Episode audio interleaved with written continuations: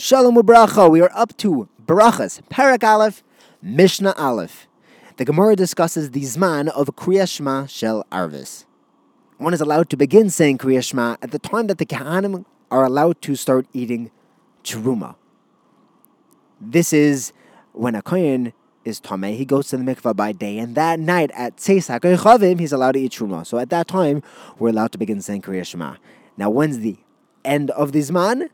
Rabbi Eliezer says until the end of the first Shmura of the Kehanim in the Beis Mikdash. The Chachamim say until Chatzos.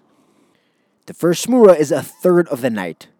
Rabbi Gamliel says you're even allowed to say it until Amud HaShachar. In fact, there was a story when Rabbi Gamliel's sons came home from a Suda, and they said, oh, oh, Tati, we didn't say Kriya Shema yet. So Rabbi Gamliel told them, as long as it's not dawn yet, you're still allowed to say Kriya Shema.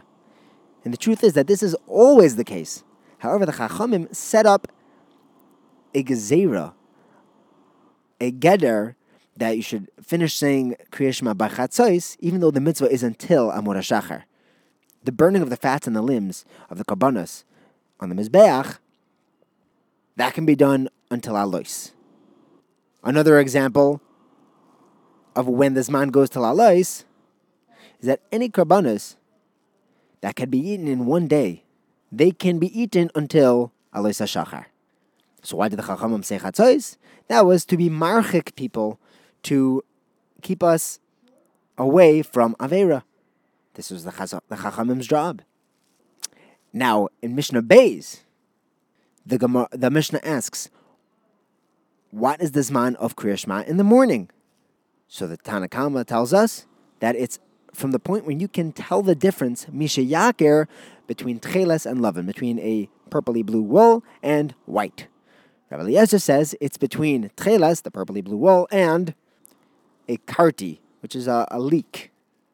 The time for finishing Kriyash Mashal Shachris is sunrise. Rabbi Yehoshua says that you're allowed to say Kriyash Ma up until three hours into the day, because this is the way Bnei Malachim wake up. They they only get out of bed three hours into the day. If someone does say Kriya Shema after this, he doesn't lose out. There's nothing wrong with saying Kriya Shema, but it's not the mitzvah of Zma, of, of saying Kriya Shema Shal Shachris, and it would be like Talmud Torah. Thank you for learning with me. Have a wonderful day.